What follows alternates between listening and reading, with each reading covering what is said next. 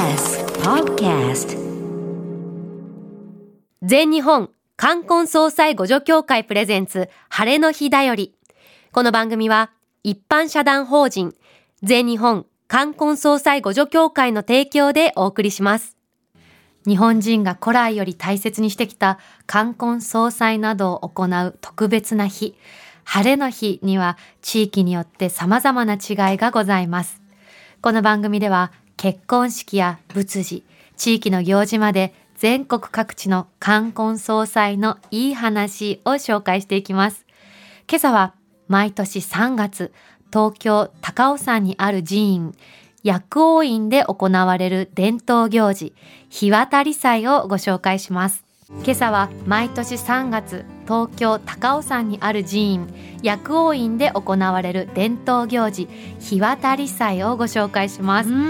日渡り祭は有名ですからね。ね。え私ね地元の神社でええ、高校受験の時にちっちゃい日渡りしたことあります。地元で？地元の。やってたの？高校受験の時に地元の文殊様でやりましたどれぐらいですか？短距離は。え本当数メートルとかだったとあでも思うんですけど数メートルすごい。暑さよりも雪の冷たさの方が印象に残ってて 冷たい冷たい冷たいって言いながらパパパパって親友のきよちゃんと一緒に渡りましたぶひよちゃん、無事に今日聞いてるかね、ねラジオね。無事に合格しましたよ今日はなんか同窓会づいてていいですね。あそうですよねお話が何かとねうんうんその日渡り祭が行われる大本山高尾山薬王院の上村さんにお話を伺います。上村さん、おはようございます。おはようございますおはようございます。よろしくお願いしおます。願いします、はい、お願いします。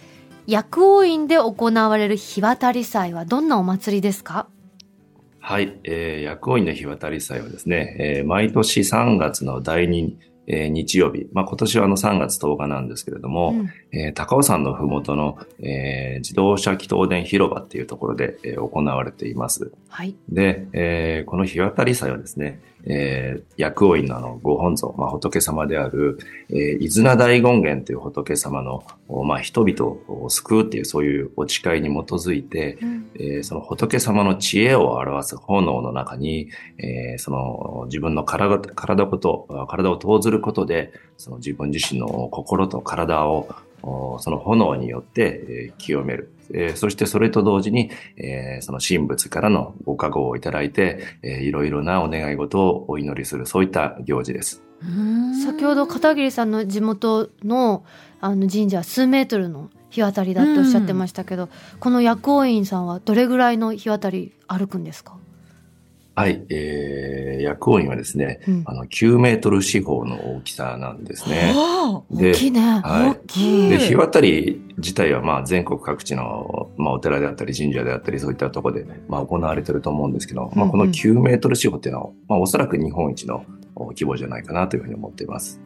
あの日渡りのやつってどうやってはい。作ってるんですか、あ、えっ、とですね、日渡りはあの、まあ、ヒノキの木材をはお組み上げて、で、その上にあの、ヒノキの葉っぱを、おまあ、かぶせた、まあ、そういった、あ形ですね。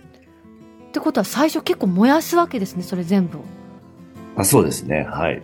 お願いしますね。9メートル四方だとかなりの炎ですよね、うんそうですね。結構、えー歩くの結構距離がありますね。私あの最初からのちっちゃな炭みたいな、はい。あったかいのがあってそれをシャーって巻くのかなと思ったら、うん。燃やすとこから始めるっていうのをびっくりしました。大きい火がねね。上がって。ええ。まあ最初点火して本当に炎が一番燃え盛るときは、あの、もう火柱が10メートルを超えるんですね。で応もえありますえね、で、結構離れたとこからもう見学していても、本当にもうのけぞるくらいの暑さですね。じゃあ最前列の方にいる山伏の皆さん暑いんじゃないですかすっごく、いやーそうですね。あの、火を渡る、歩くときももちろん暑いんですけども、うん、その一番燃え盛ってるときが、まあ正直一番暑いですね。皆さんおお経っていうんですかね唱えてくださったりし,、うんしてますもんね近くでずっとそうですね。へえそしてそれをまず渡るのは主権者の方っていうんですか？皆さんがあそうですね。えーあの、修験者、まあ山伏の人たちですね。うんうんはい。その後に一般の方々も続いて歩けるそうですね。はい。うんどなた様でも、あの、歩くことができます。あれ暑くないんですか？足の裏やけどしたりとかはないんですか？はい、えー、まあ、実際、やけどすることもありますね。あそうですか？そうなんだ人がへーでも、まあ、一般の人が渡る頃には、まあ、やけどの危険は、まあ、まずないですね。上村さんはやけどしたことありますか？渡って。あありますね。あります？のあ、そんな、い ひどいやけどはないですけど、まあ、うん多少はありますね。でも皆さんが見てるから熱って言えないですよね。そうですね。はいすぐ冷やしに行きたいみたいな気持ちですよね。でももうんそうですけどう、ね。修行どころじゃないですよね。まあでもそこは我慢して、まあ涼しい顔して、やっぱりそうなんですね。いやそれも含めて修行なんだね。すごいねね。そうですね。参加したりとか見に行く上で気をつけた方がいいこととかありますか？えーそうですね。あの、まあ結構炎が一番燃え盛ってる時あの、火の粉が結構飛んでくるんですね。で、あの、その火の粉であの、ちょっと服が焦げたりするってこともありますんで、へえーまああんまりこう、綺麗な服というか大事な服でお越しになるのはお勧めしないですね。焦げてもいい服で最悪燃えちゃっても大丈夫。なね。大事うんうんうん。でもなんかそのちょっと焦げたところも、なんとなくご利益な感じがいいよね、うん。幸運が降り注ぐじゃないけど清められそうなそう。ねご祈祷の時もお札をこう火にかざしたりしてね。うん。ちょっと焦げ目こをつけるみたいなお札もありますからね。そうですね。うん。でも大事ね。そのまずは自分汚れてもいいぞと、なんかあったらもう大丈夫っていう洋服で行くのが大事と、そうですね。あとは何かありますか、気をつけることそうですね。まあ、あと、まあ、あの、どなた様でもあの、ご参加いただけるお祭りですので、うんまあ、近年外国人の方もいて、まあ、本当に多くの方に、あの、ご来場いただいてるんですけども、うんうんあの、まあ、でも、単なるこう、度胸試しの行事ではないんですよね。そうですね。あの、真剣なこう、祈りのお祭りですので、あの、日渡りするときにこう、スマホで、えー動画とか写真を撮りながらっていうのはちょっとご遠慮してもらってですね。か、今は撮る方多いですけれどもね。そうねそこはね。いろいろ記念しながらの渡ってるものですもんねあれは日渡りってそうですね。うんうん、最後にあの今年は3月10日の開催ですねはい、そうですね。午後1時からですね。全国の皆さんにメッセージをお願いしますはい。えー、まあ、あの、お堂の中で、あの、心静かに、あの、仏様に向き合って、あの、お祈りするってことも、もちろん素晴らしいことだと思うんですけども、こう自分の体ごと、燃え盛る炎の中でお祈りすることで、あの、仏様のパワーっていうのをより感じることができると思うお思います。